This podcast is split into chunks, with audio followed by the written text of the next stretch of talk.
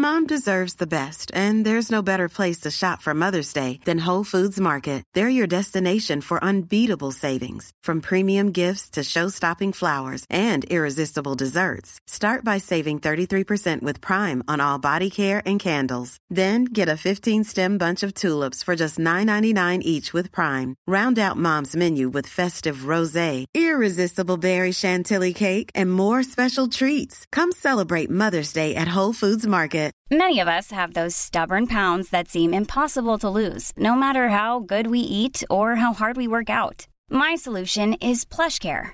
PlushCare is a leading telehealth provider with doctors who are there for you day and night to partner with you in your weight loss journey. They can prescribe FDA-approved weight loss medications like Wagovi and Zepbound for those who qualify. Plus, they accept most insurance plans. To get started, visit plushcare.com slash weight loss. That's plushcare.com slash weight loss. Everyone knows therapy is great for solving problems, but getting therapy has its own problems too, like finding the right therapist, fitting into their schedule, and of course, the cost.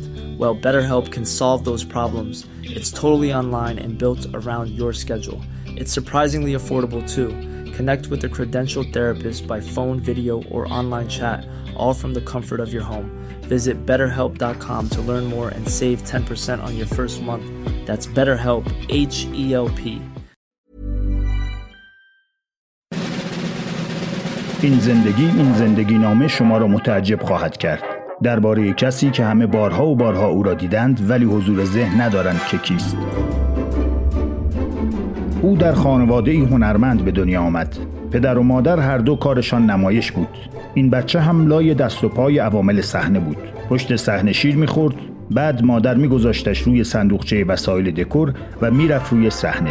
به بچه های پشت صحنه هم سفارش می‌کرد. مواظب بچه من هم باشید لهش نکنید کافیه. بعد می‌رفت سراغ نمایش. میان برنامه برمیگشت پشت صحنه سرگوش یاب بدهد. یکی از عوامل روی صندوق وسایل دکور نشسته بود. می‌گفت گفتی بچت رو هم آوردی؟ کجاست؟ و مادر می‌گفت اوه اوه حالا از اونجا پاشو فعلا اوه نمایش شروع شد. من رفتم.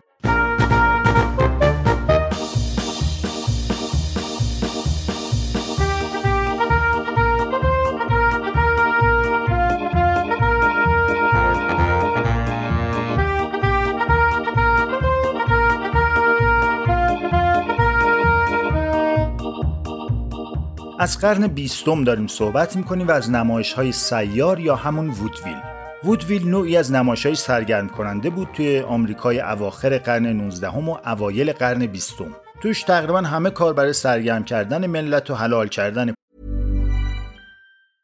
Hiring for your small business? If you're not looking for professionals on LinkedIn, you're looking in the wrong place. That's like looking for your car keys in a fish tank. LinkedIn helps you hire professionals you can't find anywhere else, even those who aren't actively searching for a new job but might be open to the perfect role. In a given month, over 70% of LinkedIn users don't even visit other leading job sites. So start looking in the right place. With LinkedIn, you can hire professionals like a professional. Post your free job on linkedin.com slash people today. Everyone knows therapy is great for solving problems. But getting therapy has its own problems too. Like finding the right therapist, fitting into their schedule, and of course, the cost. Well, BetterHelp can solve those problems. It's totally online and built around your schedule. It's surprisingly affordable too. Connect with a credentialed therapist by phone, video, or online chat, all from the comfort of your home. Visit betterhelp.com to learn more and save 10% on your first month. That's BetterHelp H E L P. پول بلیت ها میکردند از تئاتر موزیکال بگیر تا کمدی و اجرای موسیقی های محبوب و مشهور تا انجام تردستی و شعبده بازی تا حرکات آکروباتیک و ژانگولر بازی باز تا نمایش ایوانات دستاموز و اجرای انواع رقص توسط رقاصه ها و غیره. مامان بابای که توی وودویل کار می‌کردن هر دو اسکاتلندی تبار بودند. کارشون هم اونجا بازیگری تئاتر کمدی بود. شغلی که تأثیر مستقیم روی آینده این طفل معصوم داشت. طفل معصوم اسمش هم نگفتیم جوزف فرانک کیتون متولد 4 اکتبر 1895 میشه خیلی سال پیش. البته کمتر کسی دیگه جوزف فرانک کیتون رو می‌شناسه. همه باستر کیتون رو می‌شناسیم. لقب باستر هم ماجرایی داره که برای درکش باید اول با هری هودینی آشناتون کنم. هری هودینی یه شعبده باز بود توی همون تشکیلات نون حلال و اجراهای متنوع و اینا. این با اجراهای فرارش معروف شده بود. اجرای فرار هم لابد دیدید ولی حالا حضور ذهن ندارید. اجرای فرار از اون نمایش که یکی رو با تناب و غل و زنجیر میبندند. بعدش میندازن توی استخری آکواریومی چیزی. حالا این بابا باید جون بکنه خودشو نجات بده. این آقای هودینی دوست خانوادگی کیتون ها بود. یه روز می‌بینه جوزف فرانکیتون شش ماهه تک و تنها بالای راه است. یه دفعه تعادلش رو از دست میده سر می‌خوره با یه حالتی از حرکات آکروباتیک و این این توپ شیطونکا هست غلط می‌خوره بالا پایین بالاخره می‌رسه پایین راه پله بچه شش ماهه. ولی انگار نه انگار هیچ چیش نشده بود تازه نیشش هم باز شده بود. این آقای هودینی که کل صحنه رو دیده در لحظه چیزی به زبون میاره که لقب جوزف فرانکیتون میشه تا آخر عمرش. هودینی میگه وات ا باستر او وات باستر که یعنی چه شگفتانگیز چه عجیب. باستر به فارسی میشه شگفتانگیز و عجیب واقعا عجیب. خلاصه هودینی بابا بچه مامان رو صدا می‌زنه و ماجرا رو تعریف می‌کنه. باباش میگه واقعا از اون بالا تلپ تلپ تلپ مثل چی افتاد پایین؟ چه صحنه ای رو از دست دادم. حیف شد. هودینی گفت حالا ایشالا دفعه بعد. بابای باستر تو فکر این بود که از این استعداد بدنی بچه بتونه استفاده کنه. هدر نره همجوری برکت خدا. برای همین نوزاد رو برداشتن بردن روی صحنه. نوزاد نه ماهه رو. توی بعضی از نسخ هم میگن 18 ماهه بوده. حالا به هر حال. همینجور روی صحنه بود دیگه. نه پس بیاد مثلا دیالوگ بهمن مفید بگه بچه یه ساله. ولی خب با کسب تجربه و خاک صحنه خوردن و کوشش و پشتکار و امید به خدا تونست در سه سالگی حضور جدی داشته باشه روی صحنه. توی سه سالگی شما جیشتون رو نگه می داشتید مامانتون نیم ساعت ایستاده براتون کف می‌زد. به صحنه هم حالا می‌رسیم. پدر و مادر باستر یعنی مایرا و جو میگن والا ما می‌خواستیم بچهمون دیگه وارد این هنر و نمایش و مسخره بازی ها نشه دلغک معاب نشه. بره درس بخونه دکتری مهندسی بشه. ولی خب میبردنش رو صحنه. می‌گفتن خب بچه رو تنها که نمیشه گذاشت بیاریمش با خودمون رو صحنه پشت صحنه. درست سخته ولی عوضش امنیت داریم. یعنی امنیت داره. حالا یه بار هم بچه توی کمد پشت صحنه موند نزدیک بود خفه بشه. اینا جزئیات امره. بعد تازه اتفاقی و معجزه‌وار درش آوردن که خب باستر دیگه. باید هم باسترآمیز باشه. کسی هم تعجب نکرد. فقط خودش تعجب کرد که چرا بقیه چندون تعجب نمی‌کنن. بعد گفتن خب بذارمش توی پانسیون پشت صحنه. سه سالش بود. بچه رفت دستش رو کرد تو دستگاه چلوندن لباس ها مثل آب میوهگیری بود دستگاهه. دست کرد ببینه چجوری اون تو. هیچی دیگه. انگشت اشاره سمت راستش رو اون تو جا گذاشت. یعنی اولین مفصل انگشتش رو از دست داد. آره دیگه تا آخر عمر. جوونه که نمی‌زنه که درخت مگه. آن صحبت از درخت شد یه بار هم یه طوفان ناجور میاد بچه رو بلند می‌کنه چند خیابون اونورتر میندازتش روی یه درخت. باباش اینا دنبالش میگشتن بعد که باباش پیداش می‌کنه میگه وای عجب طوفانی بوده پسر. حیف شد حیف شد. یه بار هم آجر از روی دیوار می‌خوره توی ملاجش. خیلی ناجورها. خلاصه از این ماجراها بوده دیگه. حوصلتون رو با این چیزا سر نمی‌برم. ولی خدا رو شکر بچه نزدیک پدر و مادرش بزرگ شده عوضش امنیت داشته. البته تأمین امنیت تنها دلیلی نبوده که پدر و مادر باستر اونو نزدیک خودشون نگه می داشتند. دلیل دوم و شاید حتی دلیل اصلی برمیگرده به همون ماجرای افتادن از پله و استعدادیابی آقای هودینی. قبلا اشاره کردم برای همین بزرگ که شد یعنی تو سن سه سالگی سنی که اوج افتخار شما توش این بود که اعلام کنید یک یا دو. چون دیگه بزرگ شدین و نینی نیستین که. درست توی همین سن باستر روی صحنه بود. نمایش اونا به سکیتون مشهور بود. شاید با خودتون فکر کنید که حالا ما اون تو ولی خب یه بچه فسقلی سه ساله مگه چی کار می‌تونه بکنه رو صحنه؟ در جواب باید ارز کنم که خب کار خاصی نمی‌کرد. فقط تلاش می‌کرد که فرود خوبی داشته باشه. فلواقع اتفاقی که توی اجراهای سکیتون دائما رخ می‌داد یه جورایی برگ برنده اونا واسه جذب مخاطب و خندوندن مخاطب بود. پرتاب سه امتیازی باستر کوچولو توسط باباش. خیلی هم با کیفیت و کمیت بالا پرتابش می‌کردین باباش. عرض کردم آدمای حلال خوری بودن. بعد کم کم برای اینکه راحت تر پرتاب کنه باستر رو یه چی مثل دستگیری چمدون پشت لباس باستر وصل کرده بود. دیگه راحت ارسالش می‌کرد پشت محوطه جریمه. باستر عین گربه بود بدنش. به صورت غریزی می‌دونست که چطوری با چه حالتی با کجاش در چه جهتی فرود بیاد تا چیزیش نشه. خود باستر بعدها توی یه مصاحبه تو 19 سالگی گفته بود که اونقدر زود این کار رو شروع کرد منظورش پرتاب شدن و فرود اومدن بود. اونقدر زود شروع کرد که مهارت فرود درست براش تبدیل به طبیعت دوم شده. بعد میگه که اگرم نمی‌تونستم مثل یه گربه فرود بیام خب الان در خدمتتون نبودم. چندین بار تا حالا کشته شده بودم. ولی خب دروغ چرا؟ حادثه هم براش رخ داده بود. اونم چند بار. اصالتون میترسم سر بره بگم ولی خب تصور کنید خودتون دیگه. با وجود دو یا سه اجرا در روز شش روز در هفته هر ماه هر سال و برای 17 سال متوالی. 17 سال.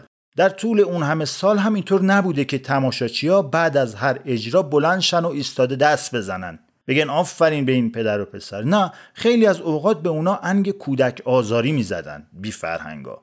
یا اینکه ازشون می‌خواستن که بابا یه خورده ملایمتر. باشه حالا اولاش جالب بود شگفت زده شدیم خندیدیم ولی آرومتر دیگه گندش رو در نیار. واقعا پدرشی ناپدریشی چیشی خیلی ها هم بارها اومدن گفتن این کودک آزاری محضه. ولی خود باستر و خانوادش در هر مصاحبه و در اولین فرصت این شایعات رو به شدت تکذیب می‌کردن.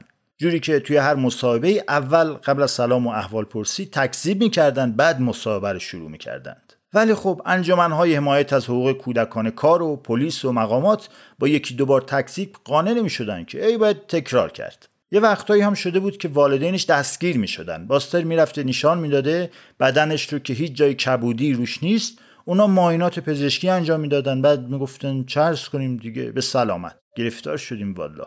می‌رفتن رد کارشون.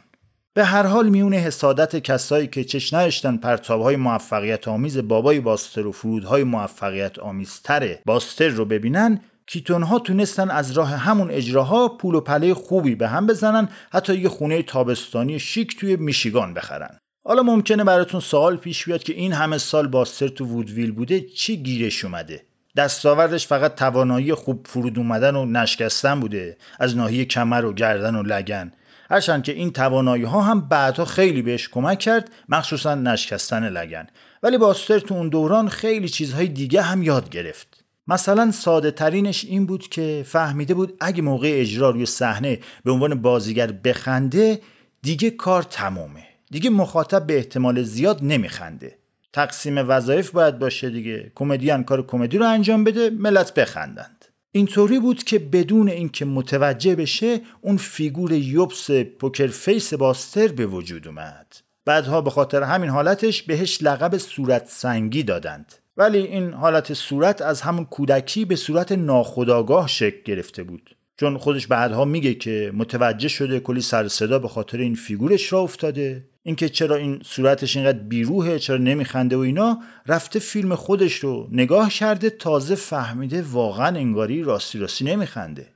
یکی از برکات سفرهای استانی باستر به همراه خانوادش با وودویلی ها این بود که خیلی چیزمی زیاد می‌گرفت آواز خوندن، رقصیدن، نواختن پیانو، نوشتن جوک، تقلید کردن و شعبده بازی و غیره.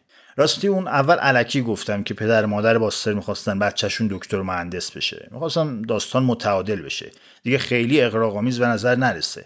واقعیت اینه که من به آرمان گرایلی افرا که پژوهش این قصه رو انجام داده هر جا رو گشتیم ندیدیم همچین حساسیتی روی درس و مشق بچه داشته باشن.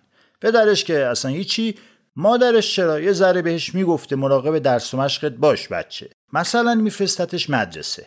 ولی خب باستر هیچ علاقه ای نداشته. کمتر از یه روز تو مدرسه دووم میاره.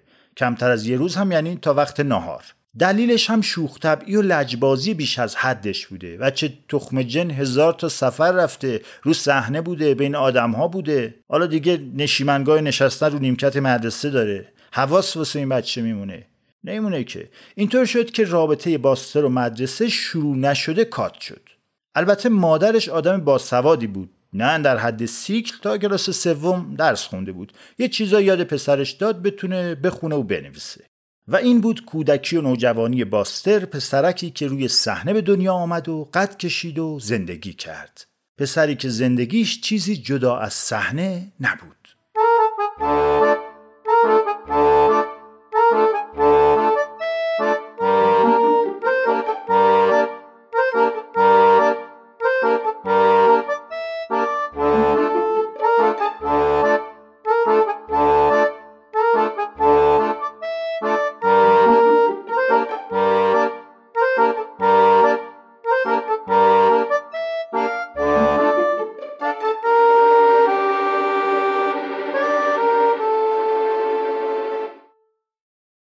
می‌خوام یه پادکست فارسی معرفی کنم که سازندش یک استاد زبان با دوازده سیزده سال سابقه تدریس زبان انگلیسیه. موضوع پادکستش جالبه. ما همیشه از بچگی با آموزش زبان انگلیسی دست به یقه بودیم. توی هر سطحی که باشیم یه سری اشتباهات رایج داریم که کلا بین فارسی زبان ها که مشترکه. حالا یا به خاطر ترجمه مستقیم از فارسی به انگلیسی یا اصلا به خاطر خود زبان فارسی که یه سری از حروف و ساختارها رو ما اصلا نداریم. به هر حال اشتباهات ما زیاده. حالا پادکست تریمین انگلیش تیپس فور پرشنز اومده تو سه دقیقه این اشتباهات متداول رو توضیح داده. این پادکست هر هفته منتشر میشه. با هر سطح زبانی که دارین پیشنهاد می‌کنم گوش کنید. که دو اپیزودش رو. گفتم که هر اپیزودش سه دقیقه است. به نظرم حتما می‌تونه مفید باشه. آدرس پیج اینستاگرام و لینک Castbox ش رو در توضیحات اپیزود می‌تونید پیدا کنید. پادکست Three Minute English Tips for Persians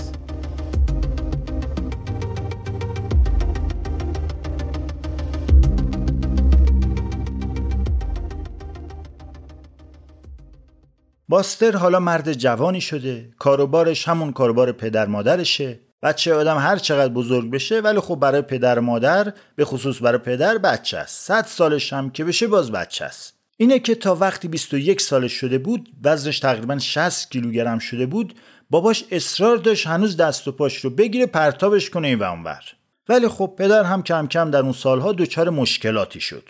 مشکل دیسک گردن و کمر و اینا هم نبود. مشکل مشکل روحی بود. دچار اعتیاد به الکل و نجسی شده بود به طوری که تبدیل به یه آدم الکلی خشن و خطرناک با احساساتی ناپایدار شده بود. خانوادش دیگه اون احساس امنیت سابق رو نداشتند. باستر همون امنیت سابق رو که نداشت رو دیگه اصلا نداشت. ریشه مشکل هم این بود که اون سالها هنرپیشگان تئاترهای سیار با صاحبان تئاتر خورده اینا رابطهشون شکراب شده بود سر دستمزد. خلاصه اوضاع خانواده بی ثبات شد و در نهایت باستر که حالا یک ستاره تقریبا شناخته شده و جویای نام تئاتر بود از خانوادش جدا شد و رفت نیویورک. رفت با این امید که پله های ترقی در تئاتر رو یکی پس از دیگری طی کنه. ولی روحش هم خبر نداشت که سینما خوابهای شیرینتری براش دیده.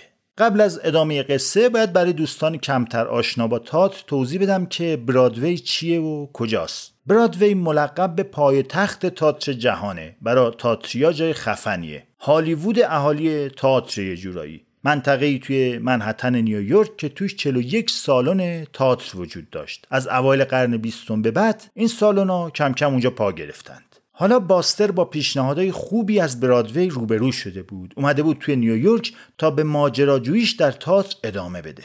اما به طور اتفاقی فوریه 1917 توی استدیوی تالماج با راسکو آرباکل آشنا میشه. راسکو جز مشهورترین و گرونترین بازیگران فیلم های سامت کمدی در دهه 1910 میلادی بود. سابقه همکاری با غولهای کمدی مثل چاپلین و هارود لوید و خیلی از سینماگران رو تو کارنامه داشت. باستر تو ملاقات یه چشم از حرکات آکروباتیک و هنر بازیگریش رو به رخ می‌کشه. راسکو هم ازش می‌خواد تا تو استودیو باش همکاری کنه وردستش بشه. یه فیلمی در دست ساخت داشته این راسکو به اسم شاگرد قصاب. باستر بدون تمرین یه سکانس رو میره جلو دوربین بازی می‌کنه. بعد از فیلمبرداری اون صحنه راسکو و تمام عوامل فیلم میگن واقعا که باستر یه کف مرتب به افتخارش می‌زنن. توی همین سکانس شاگرد قصاب باستر یه کلاه لبهدار پیدا می‌کنه می‌ذاره رو سرش میره جلو دوربین. بعد از این شکل و شمایل خودش با این کلاه لبهدار خوشش میاد. دیگه ببین توی همه فیلم های باستر کیتون این کلاه رو سرشه. چه شوخی ها که با همین کلاه می‌کنه تو فیلماش این از این ولی دستبردار همین اولین فیلم فیلم شاگرد قصاب نیستیم. بعد از پایان فیلمبرداری باستر که کلا جوان کنجکاو و ول نکنی بوده علاقه خاصی پیدا می‌کنه به ور رفتن به دوربین فیلمبرداری. دوربین رو قرض می‌گیره می‌ذاره زیر بغلش میاره خونه. میشینه عین این بچه های عشق الکترونیک که گوشی و رادیو و تلویزیون رو باز می‌کنن باهاش ور میره. میفته تو دلندرون دوربین فیلمبرداری. یک شب دلانگیز با دوربین فیلمبرداری میگذرونه و می‌فهمه واقعا شیفته این هنر جدیده. یعنی هنر جادویی سینما.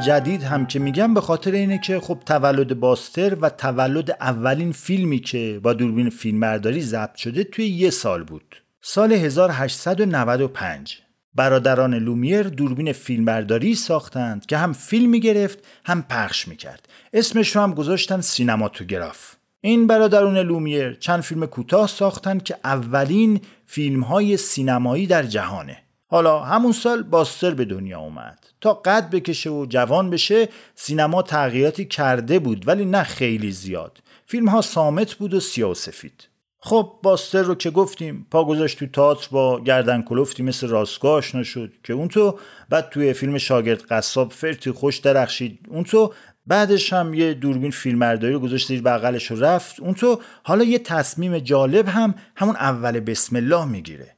به حقوق هفتگی 250 دلاری توی تاتر برادوی پشت پا می‌زنه و برای همیشه راهی سینما میشه.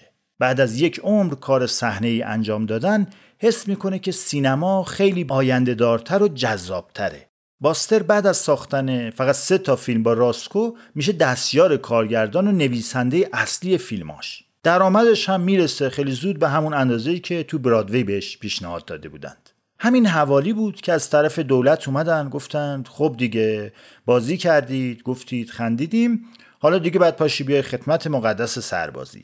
باستر گفت مقدس دیگه چیه؟ گفتم بعد پاشی به فرانسه برای ارتش آمریکا به جنگی جنگ جهانی اول بود دیگه. این پا گذاشت تو فرانسه اصلا صلح شد. معاهده صلح امضا شد و باستر دوباره برگشت آمریکا. وقتی هم برگشت پیشنهاد همکاری از طرف کمپانی های فیلمسازی زیادی داشت ولی برگشت پیش همون راسکو. این همکاری تا سال 1920 ادامه داشت. باستر و راسکو 14 فیلم برای بابایی به اسم جوزف شنک که مدیر اجرایی فیلمسازی بود ساختن و تحویل دادند. با این آقای جوزف شنک جلوتر هنوز کار داریم.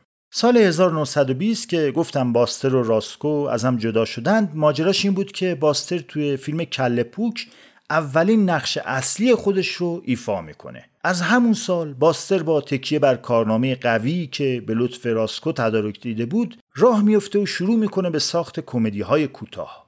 و این آغازی بود بر دورانی طلایی دیوانوار و اوج حیات حرفه‌ای باستر. حالا در حالی که باستر در حال فتح صخره ها و قله ها و تپه های سعادت بود راسکو ناگهان در دره فلاکت با کله سقوط می‌کنه. بهش اتهام تجاوز و قتل یه هنرمند جوان می‌زنن. چسبیدن همین برچسب اتهام برای اینکه گند بزنه به تمام شهرت و آبرو و حیثیت حرفه‌ای راسکو کافی بود. باستر در جلسه سوم دادگاه میاد در دفاع از دوستش راسکو شهادت میده. نهایتا هم راسکو تبرئه میشه. ولی دیگه بعد از اون اتهام راسکو از هالیوود محو میشه. کل هالیوود اون دوران پشت راسکو رو خالی کرده بودند. فقط دو نفر بودن که ازش حمایت می‌کردن و می‌گفتن که این اتهامات بی اساس بوده. اون دو نفر هم باستر کیتون بوده و چارلی چاپلین. خب برای اینکه قبل از شروع توضیحاتم در مورد دوران اوج حرفه‌ای باستر کیتون یه دید کلی پیدا کنین شما رو ارجاع میدم به گفته ادیکلاین همکار سابق باستر که میگه هیچ بازیگر سینمایی تا به حال سریعتر از باستر کیتون تبدیل به یه ستاره نشده. از اواخر سال 1920 تا اوایل 1929 یعنی توی 8 9 سال باستر عجیب و غریب موفقه. را به را فیلمی ساخت. توی این تقریبا 8 سال باستر 19 تا فیلم کوتاه و 12 تا فیلم بلند می‌سازه. یعنی سالی 3 4 تا فیلم. بله. مثلا تو سال 1921 ته یک حرکت چریکی 6 تا فیلم با نامهای خانه ارواح، هاردلاک، علامت هشدار دهنده، بز، تماشاخانه و قایق رو می‌سازه و منتشر می‌کنه. نام بردن از همه فیلمهاش هم کلی طول می‌کشه. چه برسه به اینکه بخوایم دربارش صحبت کنیم. ولی خوبه که چند تاش رو معرفی کنم.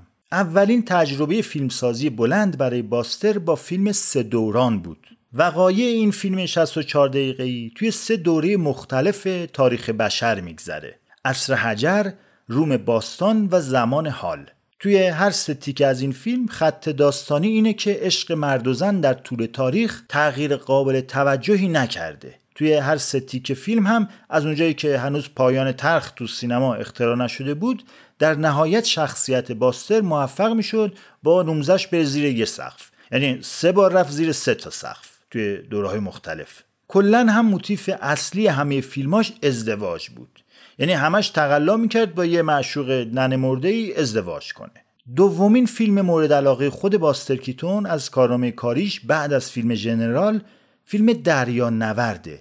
این فیلم یکی از پولسازترین فیلم های کیتونه. بخشی از داستان در کشتی و طوفان میگذره و با امکانات اون موقع واقعا فیلم عجیبیه. اینجا هم طوفان و دریا مانع ازدواجه. و اما فیلم ژنرال فیلم مورد علاقه خود باستر و تقریبا همه منتقدان. اگه قرار باشه از باستر کیتون فقط با یه فیلم یاد کنیم فیلم ژنرال بهترین انتخابه. این فیلم برای باستر یک جایگاه ویژه در تاریخ سینما ساخت. بنیاد فیلم آمریکا یک فهرست صدتایی از فیلم ها در ژانرهای مختلف انتخاب کرده. در فهرست 100 سال صد خنده فیلم ژنرال بالاتر از تمام فیلم های چاپلین بزرگ در رده 18 هم قرار داره.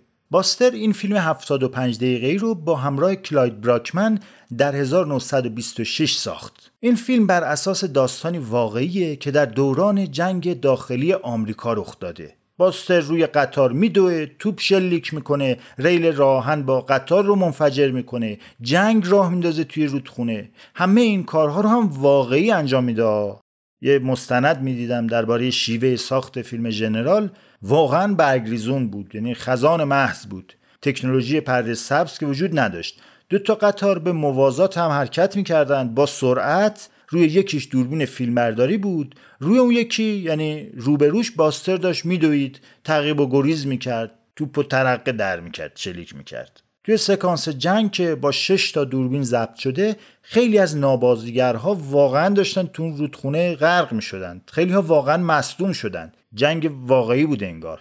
با این حال فیلم ژنرال با وجود اینکه خرج شگفتانگیزی برداشت ولی تو گیشه معمولی بود. 75 هزار چوق خرجش شد فقط یک میلیون فروخت. که خب این اصلا خوب نبود.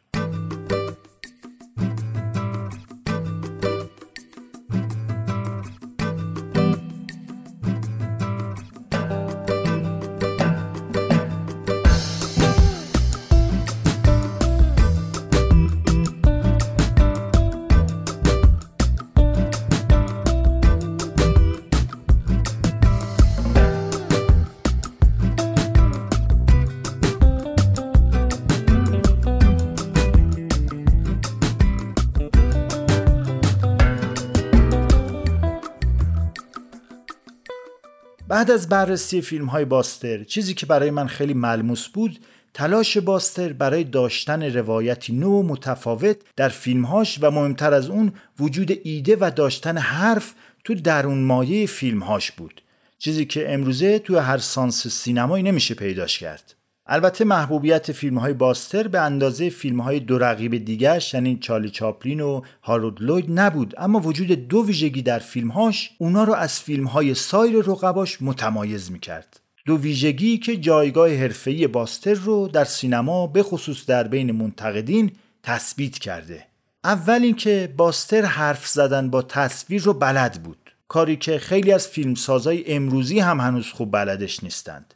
به همین دلیل باستر از نظر فنی دو هیچ از بقیه جلو بود. باید اضافه کنم که چارلی چاپلین کبیر هم جزو همون بقیه است. نشون به اون نشون که توی دوران سینمای سامت که توی فیلم ها عین نقل و نبات هر چند ثانیه یه بار یه میان نویس وجود داشت. میان نویس اون صحنه های سیاهیه که دیالوگ ها و اتفاقات داستان رو به صورت نوشته برای مخاطب نشون میده از اونا. باستر به شدت کم و با وسواس خیلی زیاد از میان نویس استفاده می‌کرد. به طوری که طبق گفته خودش بیشترین تعداد میان نویسی که توی فیلمش استفاده کرده 56 تا بوده. هر جور که می‌شد خودش رو ملزم می‌کرد با تصاویر و پانتومیم و زبان بدن معنای صحنه ها رو برسونه. برای اینکه ارزش اون 56 رو قشنگ متوجه بشین بعد به این نکته اشاره کنم که معمولا تو هر فیلم سامت تو اون دوران حوالی 240 تا میان نویس بود. بلکه بیشتر. آدم نمی‌دونه اومده سینما فیلم تماشا کنه یا اومده مطالعه کنه. سینماست یا سال مطالعه؟ با تصویر سامت حرف زدن هم کار بسیار استادانه ها. تازه باستر چهرش سنگی بود. هیچ هیجانی رو با چهرش نشون نمی‌داد که. فقط و فقط زبان دوربین و تصویر بود و حرکات بدن. منهای صورت. برای اینکه بهتر درک کنید صحبت کردن با تصویر رو یه مقایسه بکنید با گلا بروتون خیلی از سریال های ایرانی خودمون. قربونشون برم احساسات رو اینجوری نشون میدن. یارو یک میاد کنار یارو دو میگه می‌بینم که با خودت خوب خلوت کردی و از آن اتفاق سکانس قبل هنوز ته دلت یک جور غصه ای داری. یا روی دو توی اکستریم کلوزاپ به پهنای صورت اش میریزه. یا روی یک میگه من کنارتم غمگین مباش.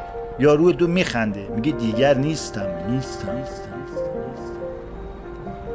خدایا من می‌دونم که آخرش میرم سربازی. فقط نمی‌دونم چه اتفاقایی برام میفته پس الان از ابتدا بر اساس انتها عمل می‌کنم. می‌دونم آدم قوی و مسلطی نیستم که همیشه به هدفم فکر کنم. خدایا. پس که یادم میره اما کمکم کن یادم بمونه. باستر از زبان دوربین خیلی خوب استفاده می‌کرد برای ایجاد فضای کمدی. خیلی نوآوری ها داشت توی این زمینه که بعدها کارگردانان دیگه دو زانو نشستن تلمس کردن فیلماش رو دیدن و ازش یاد گرفتند.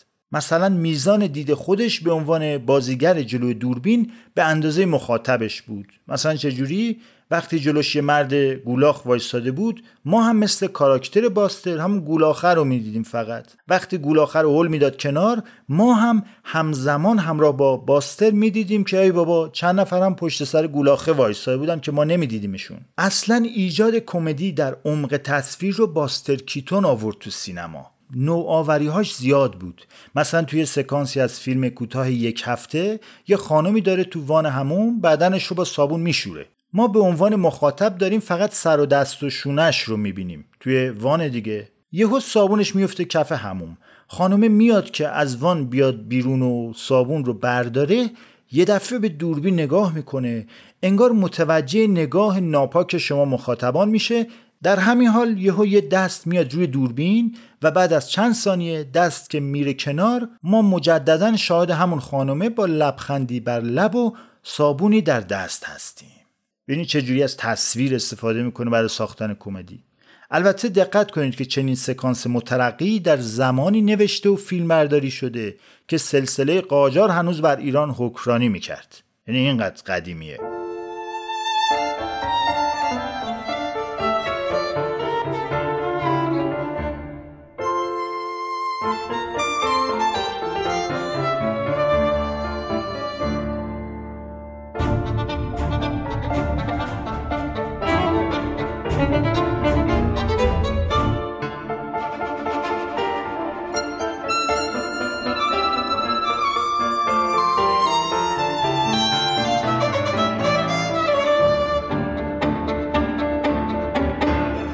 یکی از ویژگی های عجیب و ناجور فیلم های باسترکیتون هم چیزی بود که بهش اشاره کردم قبلا. سکانس ها واقعا فوق خطرناک بوده. اون هم برای نقش اول فیلم که خود باستر باشه.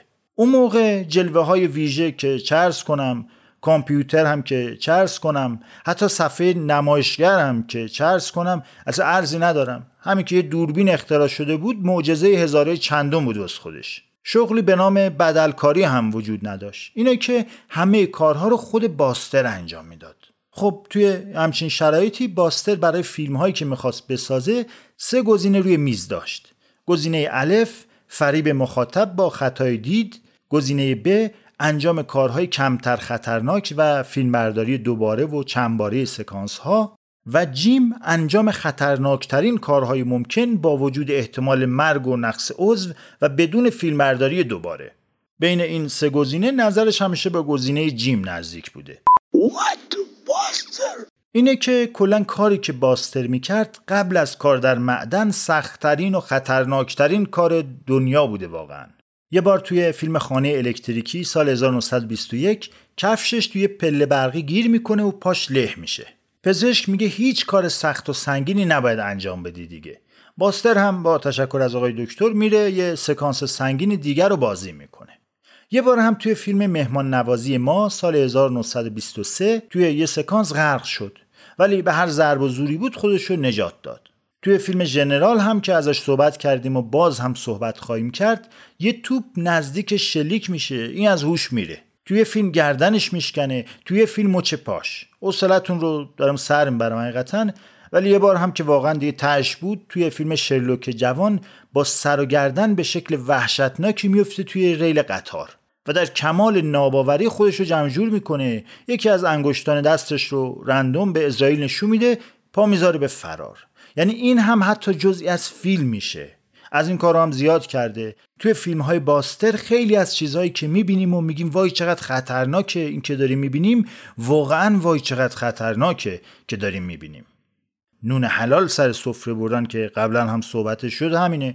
حالا خواننده های ما میان کنسرت می‌ذارن از خواننده تا نوازنده پلی بک می‌کنن خیلی هم راضیم. دوستشون داریم. What the fucking bastard! ببینید چقدر فیلماش تعقیب و گریز و به پر و بیفت داره که باستر بدون هیچ فریب و جلوه ویژه‌ای راست و حسینی بازی کرده. اتفاقی هم براش نیفتاده. اتفاق که یعنی نمرده دیگه. اتفاق که توی هر فیلم براش افتاده. مثلا یکی از دیوان وارترین صحنه ها در کل تاریخ سینما شاید سکانس مشهور فیلم قایق بخار بیل جونیور باشه. یه دیوار دوتونی پنجره دار قرار بریزه روی باستر. باستر هم جایی بیسته که وقتی دیوار ریخت توی قسمت پنجره باشه. در واقع دیوار دوروبرش فرود بیاد. بسیاری از عوامل فیلم مطمئن بودن که باستر تو این صحنه کشته خواهد شد. ولی خب انجامش داد و اتفاقی هم نیفتاد. خداییش با تمام محاسبات قبلی و اینا حاضرید پول زیاد بهتون بدن این صحنه رو بازی کنید. خداییش ها نه نه. نه نه چرا چرا چرا؟ پول خیلی خیلی خیلی زیاد باشه چرا؟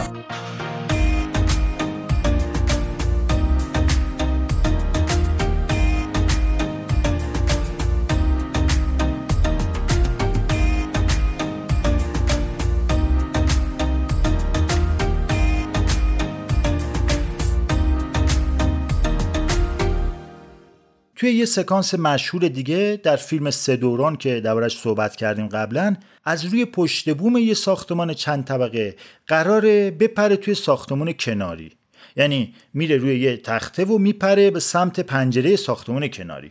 ولی نمی‌رسه به پنجره. سقوط می‌کنه و شاتلاپی پرت میشه پایین.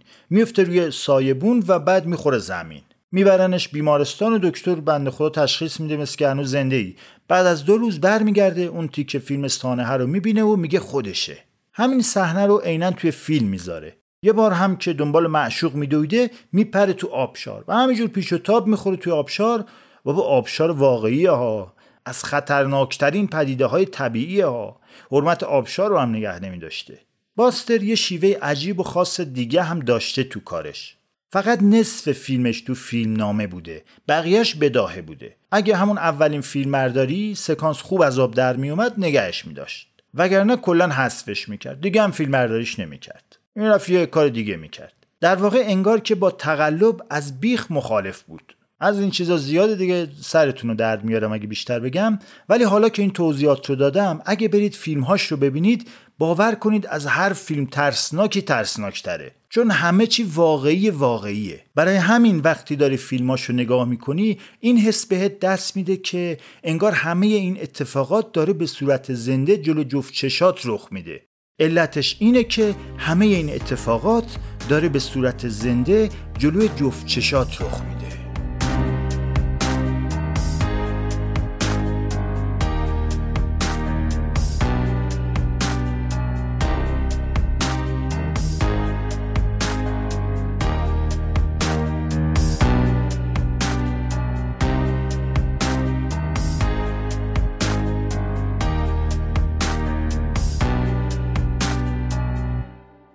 آره جونم براتون بگه که بریم سر اصل مطلب که همان زندگی خصوصی باستر باشه. وگرنه ساخت اون همه فیلم و دستاوردهای هنری و الگوی خیلی از فیلمسازهای بعد از خودش بودن که همه فرعیات داستان بود. باستر توی همون دوره جوانی در عرض چند سال شهرت خوبی برای خودش به هم زده بود. ستاره پرفروغی در آسمان هالیوود شده بود. دیگه واقعا وقت زن دادنش بود. رفت با خانم ناتالی تالماج که بازیگر سینما بود ازدواج کرد. سال 1921 رئیس باستر تو اون کمپانی که سالها کار می‌کرد جوزف شنک قبلا اومده بود از همین خانواده تالماج زن گرفته بود مثل که گرفته بود راضی بود. این بود که باستر هم اومد دختر بعدی رو گرفت. آخه آدم عاقل میره با رئیسش با جناق میشه. خلاصه که حاصل ازدواجشون دو تا بچه بود. ولی این زن از اون ولخرج های روزگار بود. یعنی هرچی این باستر بی زبون سامت در می آورد این زن می‌زد به ولخرجیاش یه بار باستر خوشحال و شادان کلید خونه رو داد دست زنش که ببین برات هدیه خونه خریدم. زن گفت که برو خجالت بکش مرد این خونه است خونه ندیدی. باستر رو مجبور کرد تقریبا یک کاخ 930 متری توی بوورلی هیلز لس آنجلس بخره براش. خونه یه معمار ایتالیایی داشت که مثلا می‌گفت دستگیره دستشویی رو که نمیشه مثل این در دهاتی آلومینیومی چه آهنی بذاریم. باید طلا باشه. حالا چون شما ذهنتون فقیره نمی‌تونید تصور کنید. فکر کنید دارم شوخی می‌کنم. ولی اینا واقعیته. ولی چرخ بازیگر از این بازیچه ها بسیار دارد. اواخر دهه 20 میلادی یک دفعه ورق بازی باستر مرفه و سرشناس برگشت. همه چی ظرف یکی دو سال روی سر باستر آوار شد.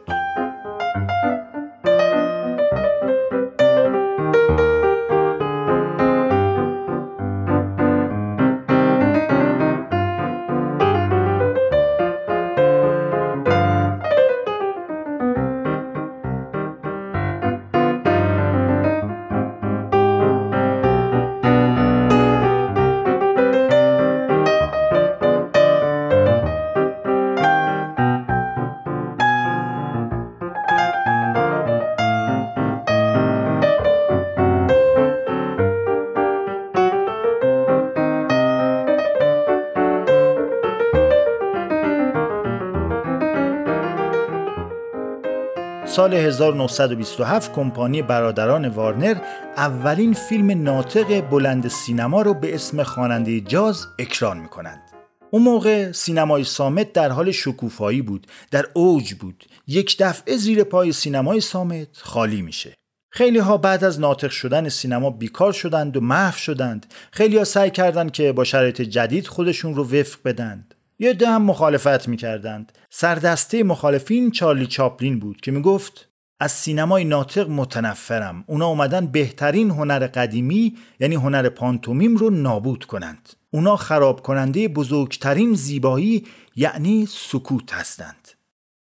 ولی مقاومت بیفایده بود. مخاطبان و استدیوهای فیلمسازی میل زیادی به فیلمهای ناطق نشون دادند. و اینطوری شد که بسات سینمای سامت طی چند سال کاملا برچیده شد. به جز این اتفاق یک اتفاق دیگه هم باعث دگرگونی زندگی هنری باستر شد. سال 1928 باستر پیشنهاد تولید فیلم زیر نظر شرکت مترو گلدوین مایر یا همون MJM رو پذیرفت. بعد از این دو اتفاق زندگی حرفه‌ای باستر تقریبا نیست و نابود شد. حالا ببینیم چطور شد که اینطور شد. ناطق شدن سینما برای فیلم های کمدی خیلی خوب بود بازیگران می‌تونستن جوک بگن آواز بخونن خیلی خوب بود مشکل از جایی شروع شد که همراه با ناطق شدن سینما کمپانی های بزرگ فیلمسازی هم رشد کردند. روش کارشون هم کاملا حسابگرانه بود. الان هم همینه. دستمزد بدن یه فیلمنامه مخاطب پسند بنویسه یکی، به یکی بگن بیا کارگردانی کن. بازیگران رو هم بر اساس پولساز بودن معمولا انتخاب می‌کردند. یعنی کمپانی ها هزینه می‌کردند که حداقل دو برابرش برفوشه. به ساز برفوشید برداشت کنند. این روش با روح سینمای مستقل خیلی فاصله داشت. باستر معلف و مستقل که عادت داشت بر اساس ذهنیات و شم کمدی خودش فیلم بسازه صحنه های پرخرج زیادی داشت تو فیلماش ابتکار عمل باید دست خودش می بود. حتی شما فرض کنید همه عوامل فیلماش همهشون از دم روزمزد حقوق می گرفتن یعنی هفتگی حقوق می گرفتند. بنابراین کاملا در اختیار فرمان باستر بودند. حالا این کمپانی ها اومده بودند کل سینما رو قرخ کرده بودند. باستر در اون دوران فیلم ژنرال رو ساخته بود که دیگه نگم چقدر این فیلم فیلم مهمیه توی سینما. ولی از نظر تجاری شکست خورد. بعد از اون بود که یواش یواش متوجه شد دیگه نمی‌تونه فیلم مستقل بسازه. این سینمای ناطق هم طوفانی بود توی دریای سینما. یا باید با حرکت موجها خودشون رو وفق می‌دادند و لذت میبردند از این موج سواری. یا دریا و طوفان بیرحمی خودش رو داشت. جنازهشون رو به ساحل میرسوند. و اما فعالیت توی MJM MJM همون شرکتیه که لابا دیدید حضور ذهن ندارید. توی فیلم ها و کارتون های قدیمی اولش یه شیر توی یه دایره طلایی نشون میده که نهره می‌کشه. این همون آرم شرکت MJMه اون موقع این شرکت خیلی بزرگ بود. فیلم های راکی، فیلم برباد رفته، جادوگر شهر اوز و خیلی از فیلم های مشهور دیگر رو این شرکت ساخته. خود باستر در این مورد میگه که یکی از اشتباهات بزرگ سینمایی خودم رو توی سال 1928 مرتکب شدم. بنا به توصیه جوزف شنک یعنی حضرت باجناق استدیوی فیلمبرداری خودم رو در اختیار MJM قرار دادم. چاپلین و هارولد لوید منو از انجام این کار من کردن ولی من به حرفشون توجه نکردم بعدا زمانی که به کمپانی پارامونت رو آوردم تا پخش فیلمام رو انجام بده تا بتونم مستقل کار کنم با مخالفت MJM روبرو شدم باستر کم کم احساس کرد توطعه برای کشوندنش به MJM وجود داشته. MJM اجازه خلاقیت و آزادی عمل بهش نمی‌داد. اصلا کار MJM کمدی نبود. درام کار می‌کرد همیشه. ولی خب باستر پول خوبی هم از طرف MJM می‌گرفت. دلیلش هم این بود که همین که عکس باستر رو پستر فیلم های اونا باشه مخاطب رو میکشونه به سینما. دستمزد خوب توی یه دوره چند ساله ولی به چه قیمتی؟ گفتم که اون دوران تازه حکومت کمپانی های بزرگ شروع شده بود و لاجرم آدم باید متصل باشه دیگه. ولی خب کار کردن با این استدیوها مشکلات زیادی داشت. فیلم ها به اسم باستر تموم می شد ولی نه اجازه می‌دادند سناریو رو تنظیم کنه نه به حرفش گوش می‌دادند. شده بود ابزار سودجویی آقایون. همین هم باعث شد خیلی زود کیفیت فیلمهاش افت کنه. وقتی هنرمند پر آوازهی مثل باستر کیتون یک دفعه بیفته تو سراشیبی هنری دیگه همه چیز زندگیش به هم میریزه. این اتفاقات باستر رو آروم آروم به سمتی هل داد تا جا پای پدرش بذاره و به خودش اجازه بده که غرق در مسکرات بشه. همین نجسی خوردن بیش از حد باعث دورتر شدن جهانهای باستر و ناتالی از همدیگه میشه. در نهایت در سال 1932 تیر خلاص بر پیکر این پیوند زناشوی نیمه جون زده میشه. باستر در همون دوران بعد زندگیش دوباره ازدواج می‌کنه. یعنی برای فرار از مشکلاتش ازدواج می‌کنه. ازدواجی که توی اوج اعتیاد و مشکلات دیگش بود سه سال بعد هم از هم جدا میشن.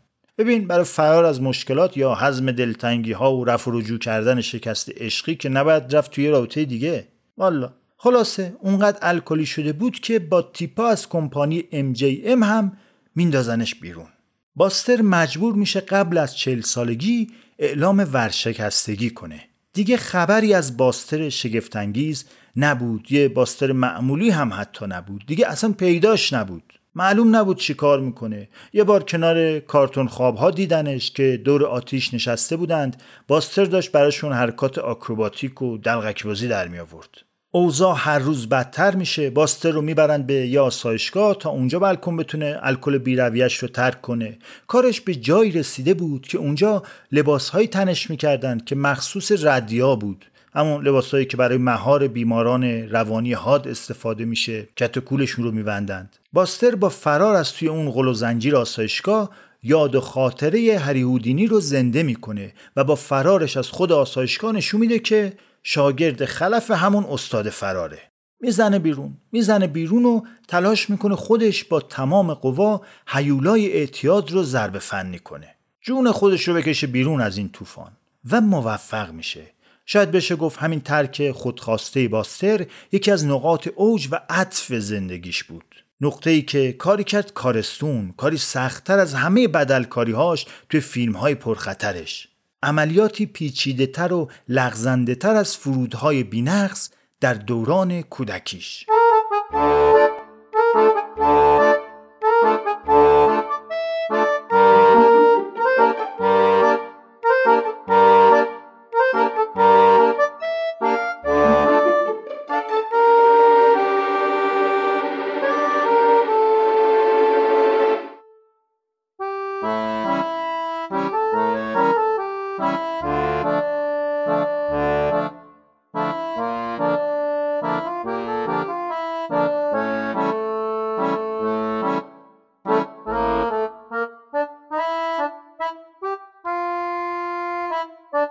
سال 1937 باستر به MJM برمیگرده.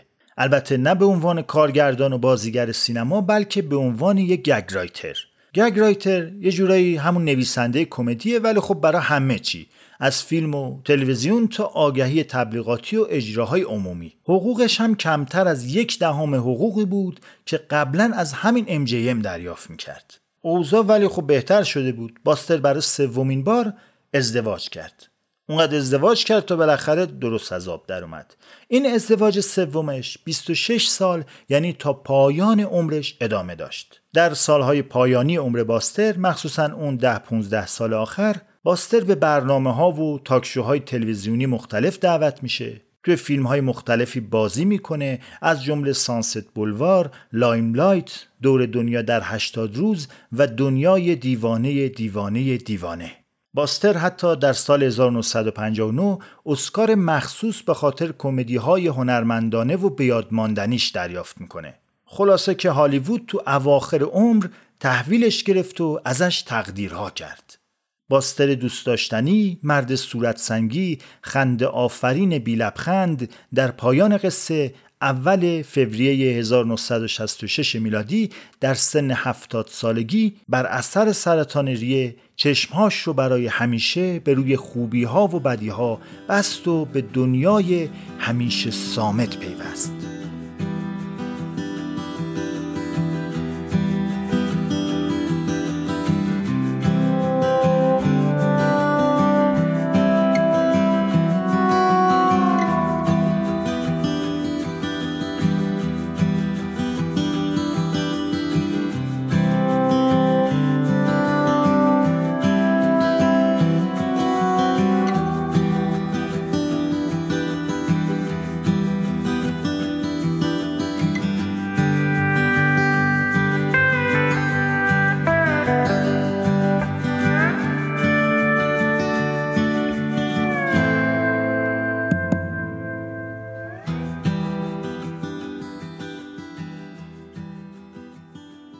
حالا که زندگی باستر کیتون رو براتون تعریف کردم و هنوز کامل جلو چشممونه خوبه که یه توشه ای از این قصه بگیریم. توی زندگی باستر دیدیم که یه دوره 8 9 ساله هی شانس پشت شانس بود که در خونش رو می‌زد. فیلم بود که پشت فیلمی ساخت همش هم ارزشمند و با کیفیت و خلاقانه. پول بود که روی پول میذاشت. همه چی عالی بود. احتمالا برای شما هم پیش اومده که توی دوره های از زندگی کلا توی اوج بودید. همه چی بر وفق مراد پیش می‌رفت.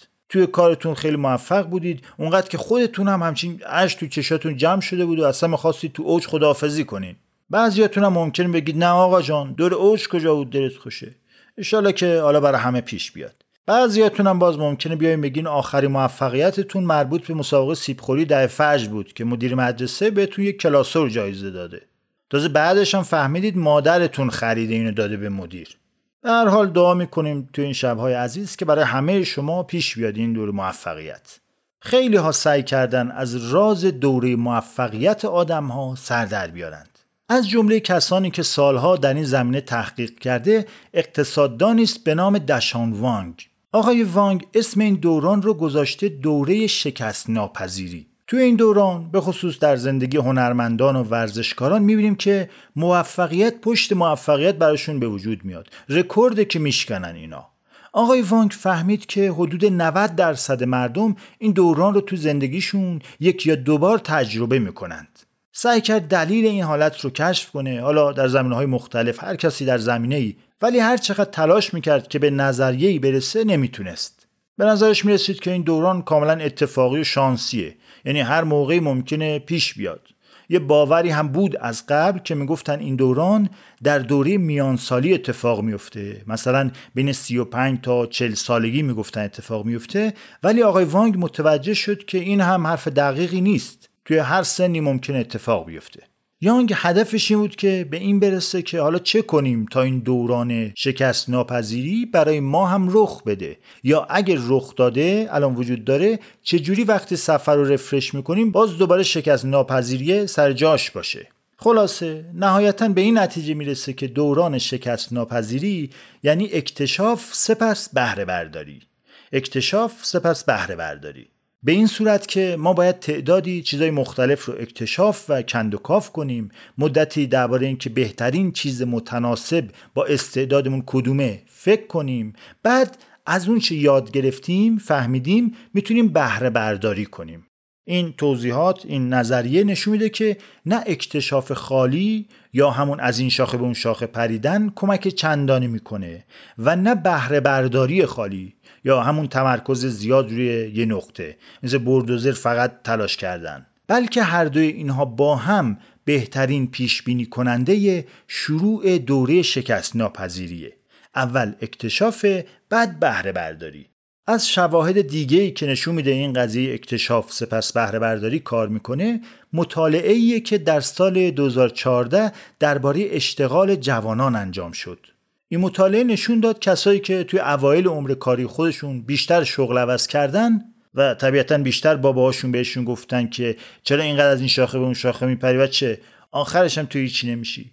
اتفاقا اینا تو سالهای اصلی فعالیت شغلیشون دستمزد و درآمد بیشتری رو تجربه کردن. پس بهترین بهره برداران امروز بهترین اکتشافگران دیروز بودند از نتایج دیگه این تحقیق این می‌تونه باشه که دوره های شکست می‌تونن آغازگر دوره های رشد ما باشن. البته به شرط اینکه دست به اکتشاف بزنیم و مهمتر از اون بدونیم کی باید دست از اکتشاف بکشیم و شروع به بهره برداری کنیم.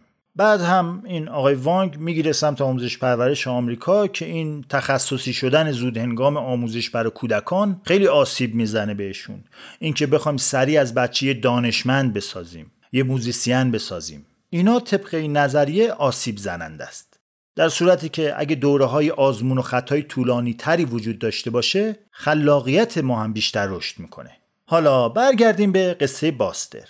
اگه خاطرتون باشه باستر توی وودویل رشد کرد و قد کشید. به مدت بیش از دو دهه با هنرمندان وودویلی هش و نشت داشت. معاشرت با این هنرمندان به معنای آشنایی با آواز خواندن، رقصیدن، نواختن پیانو، نوشتن جوک، تقلید کردن و شعبده بازی بود. و همونطور که ممکنه حد زده باشید حضور همه این کارها تو فیلم های باستر مشهوده. در واقع حالا که زندگی حرفه‌ای باستر رو شخم زدیم می‌فهمیم اون دو دهه اکتشاف باستر در وودویل پیش زمینه ای بود برای آغاز دوره شکست ناپذیریش.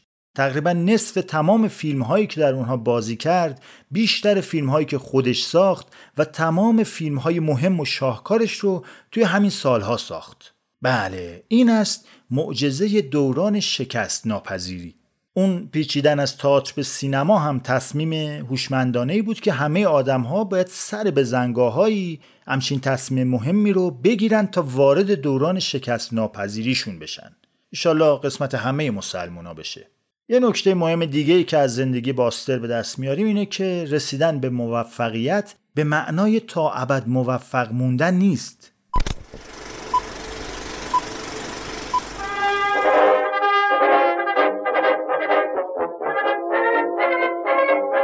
باستر در 20 سالگی دیده شد در سی سالگی پول پارو می‌کرد در چهل سالگی اعلام ورشکستگی کرد.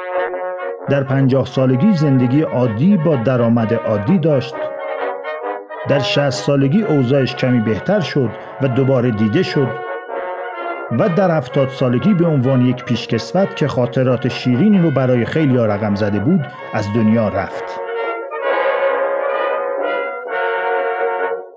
باسترکیتون کارهای نوآورانه و جذابی تولید کرده. ولی واقعا میشه گفت که میون ستاره های سینما و کمدین های بزرگ حل شد. کسی توجهی که شایستش باشه به این کمدین قهار و معلف نکرد. به نظرم خوبه که بعد از این اپیزود بریم چند تا از فیلم های درخشان باستر رو از نو به تماشا بنشینیم.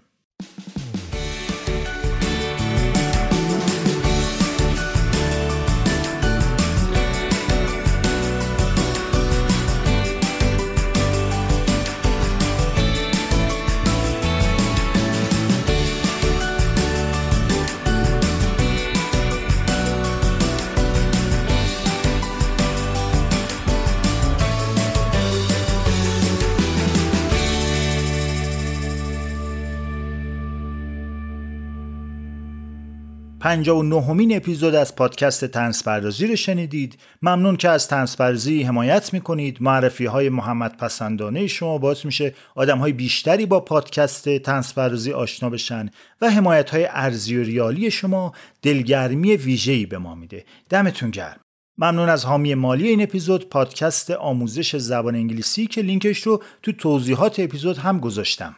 این اپیزود رو همراه با آرمان گرایلی افرا نوشتم. ممنون از آرمان و ممنون از همکاران پادکست مسئول تحریریه و روابط عمومی محنوش رضایی. موسیقی تیتراژ مهدی آقایی که پادکست آهنگساز رو هم داره مهدی و گرافیک و جلوه های بسری بهنام عزیزی. من محمد بودم اواخر مرداد ماه 1401 از گوشه ساکت تری آپارتمان. فعلا.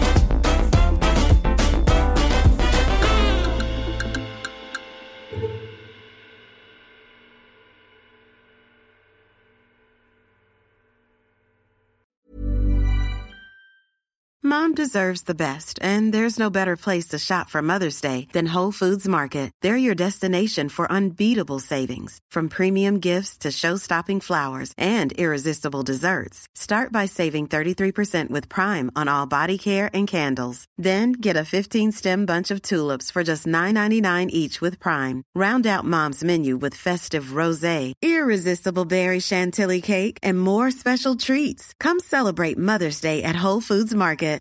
Imagine the softest sheets you've ever felt. Now imagine them getting even softer over time. That's what you'll feel with Bowl and Branch's organic cotton sheets. In a recent customer survey, 96% replied that Bowl and Branch sheets get softer with every wash. Start getting your best night's sleep in these sheets that get softer and softer for years to come. Try their sheets with a 30-night guarantee. Plus, get 15% off your first order at bowlandbranch.com. Code BUTTERY. Exclusions apply. See site for details. Hey, it's Paige DeSorbo from Giggly Squad. High quality fashion without the price tag. Say hello to Quince. I'm snagging high-end essentials like cozy cashmere sweaters, sleek leather jackets, fine jewelry, and so much more. With Quince being 50 to 80% less than similar brands. And they partner with factories that prioritize safe, ethical, and responsible manufacturing. I love that. Luxury quality within reach. Go to quince.com slash style to get free shipping and 365 day returns on your next order. Quince.com slash style.